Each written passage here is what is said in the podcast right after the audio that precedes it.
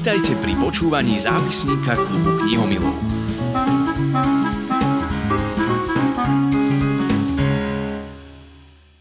Sme veľmi radi, že počúvate ďalšiu časť podcastu klubu knihomilov, náš zápisník, o ktorý sa postaráme tento raz opäť s našou knihomilkou Ester. Naposledy sme sa ozvali v apríli, čiže to bola naozaj dlhá doba, počas ktorej sme čítali. Vítam vás pri klube knihomilov a dúfam, že ste čítali aj vy tak dlho ako my a dúfame, že vás zaujímu aj tipy na ďalšie knihy, ktoré vám ponúkneme.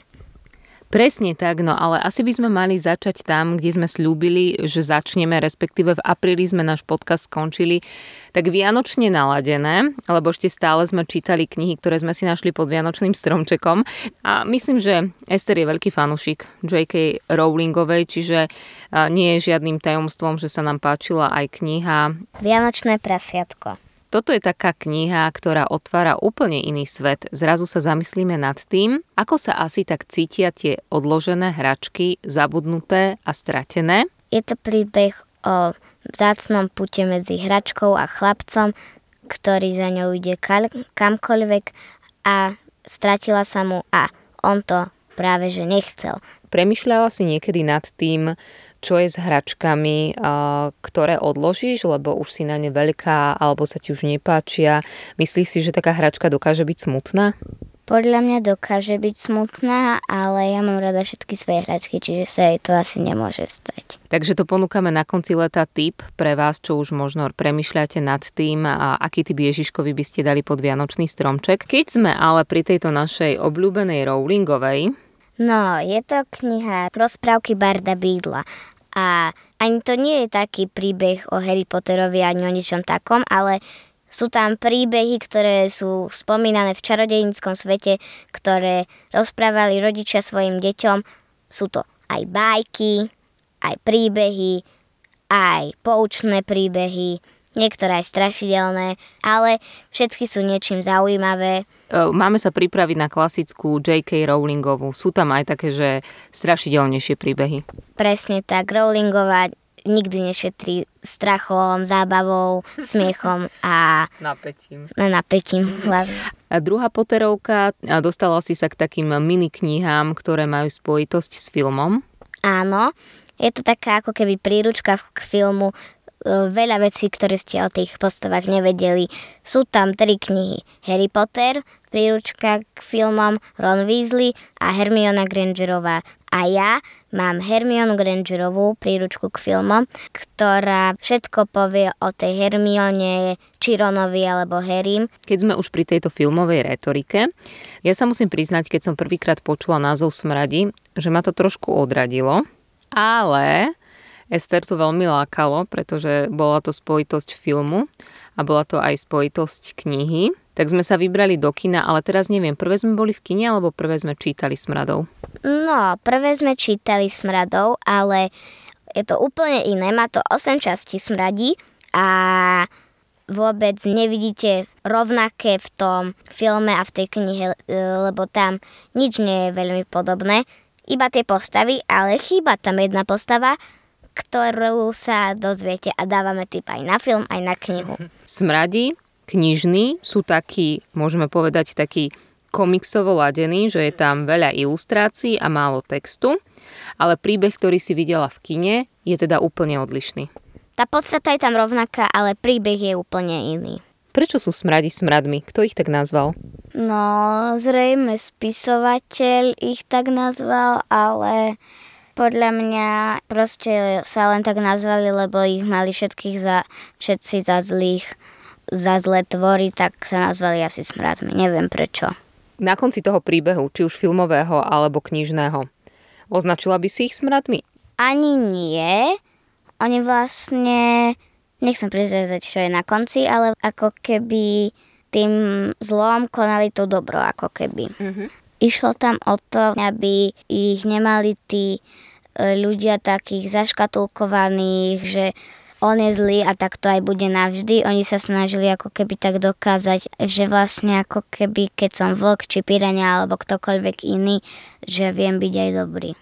Do tretice, ak chceme hľadať ešte spojitosť medzi knihou a filmom, tak sa dostávame ku knihe myši patria do neba. A patria myši do neba? Podľa niektorých ľudí, čo si myslia, že myši kradnú a tak, to síce je pravda, kradnú jedlo, ale o, nie je to podľa mňa také strašné s tými myšami. A takisto ako tých v, smra- v tých smradoch, že podstata je rovnaká, ale príbeh je celkom iný. Je to česká rozprávka od Ivy Procházkovej a páčilo sa mi to preto, lebo celý život si tá myš myslela, že líšky sú zlé. Ale nakoniec zistila, že tie líšky nie sú také zlé, iba proste lovia pre prežitia, tak je to aj v skutočnom živote. A keď zistila, že je mŕtva, čo nebola veľmi dobrá predstava, keď som si to predstavovala, ale ona vlastne zistila, že môže to skúsiť, však už je mŕtva, tak ju nič nemôže už zabiť. Tak to skúsila s tou líškou sa dať dokopy a spriateliť sa. Čiže to bolo také, že ona mala predsudok, že myška sa nemôže kamarátiť s líškou, ale ona to riskla, lebo veď už teda žila na druhom svete, tak nemala o čo prísť, áno? Presne tak a vlastne tie predsudky sú predsudky. Keď o, vravia ostatní, že líšky sú zlé, tak tomu veria aj tí ostatní, ale najprv si to musíte odskúšať. Bolo to také keby ste pri tom plakali, tak by tie slzy neboli od smutku, ale také skôr od radosti, lebo neviem, ako by som to inak povedal, že to bolo také skôr dojímavé.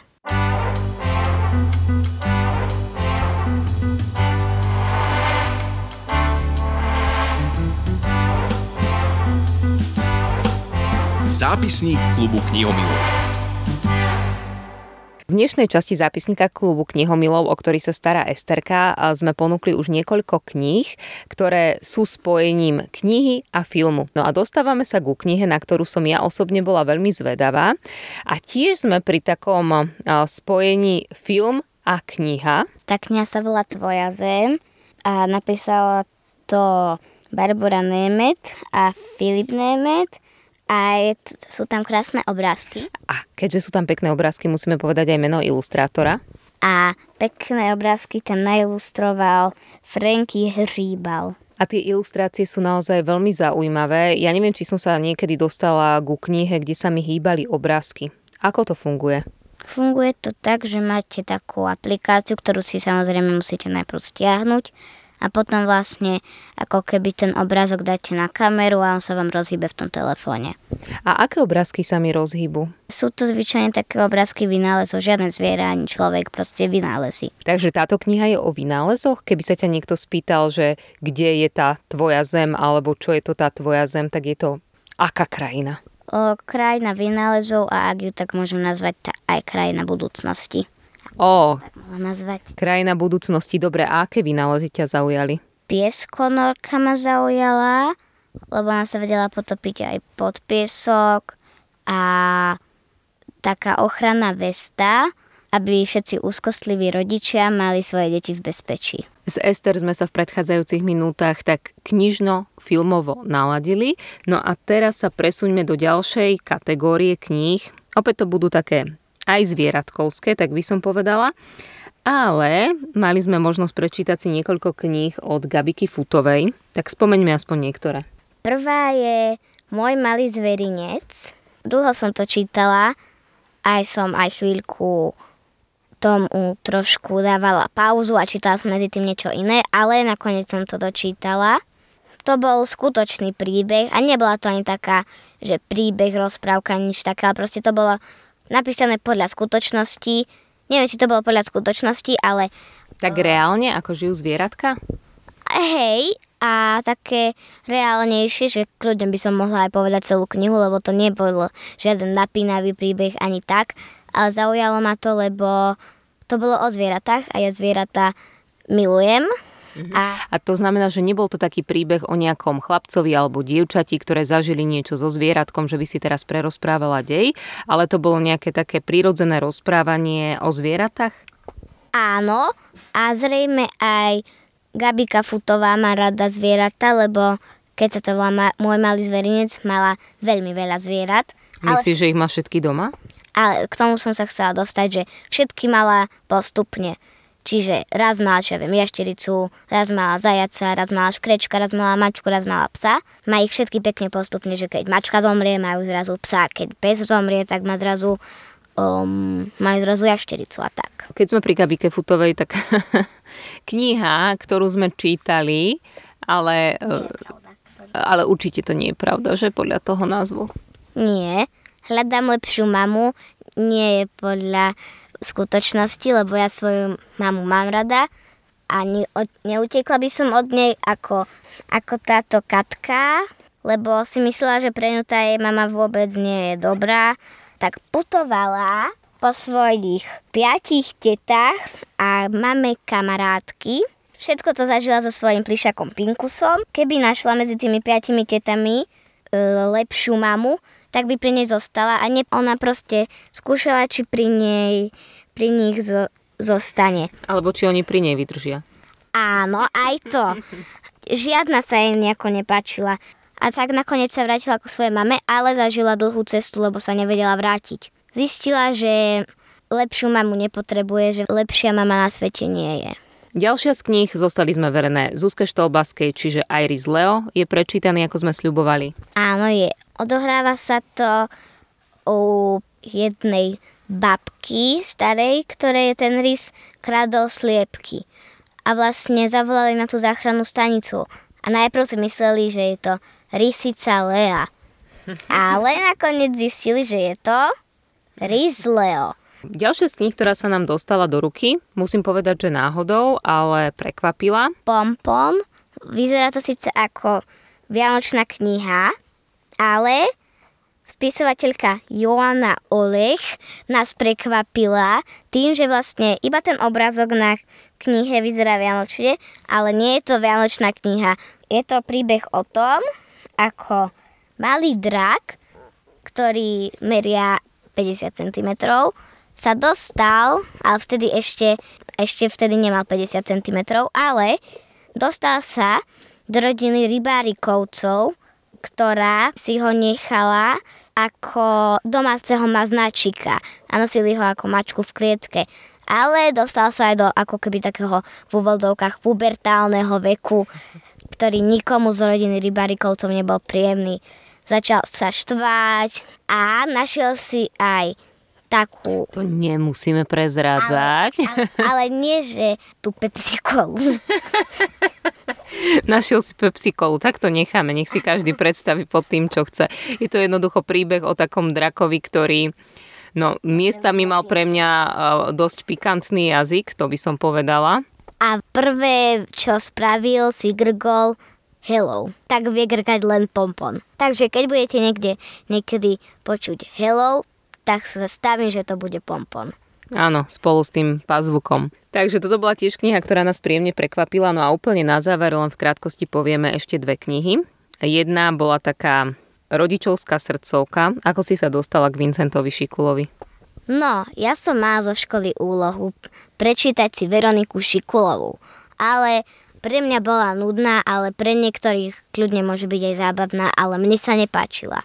Jednoducho kniha Bodkovaný pes ťa nezaujala, nevedela si sa do nej začítať, tak prišiel taký návrh.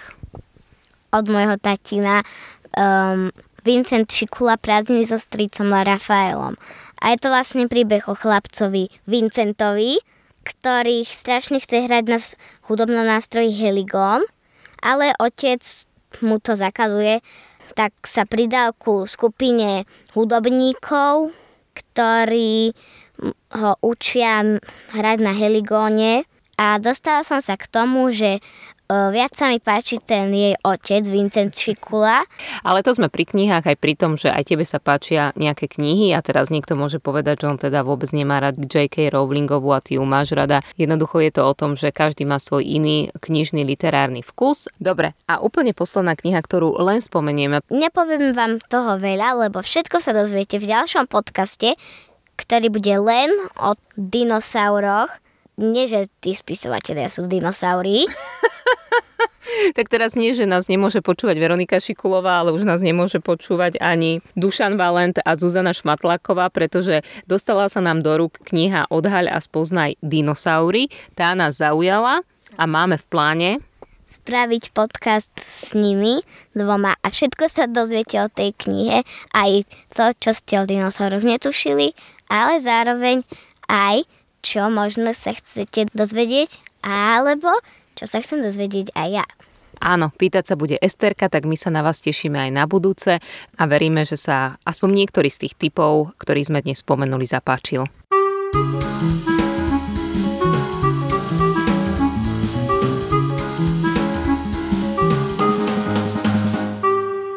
Počúvali ste zápisník klubu knihomilov.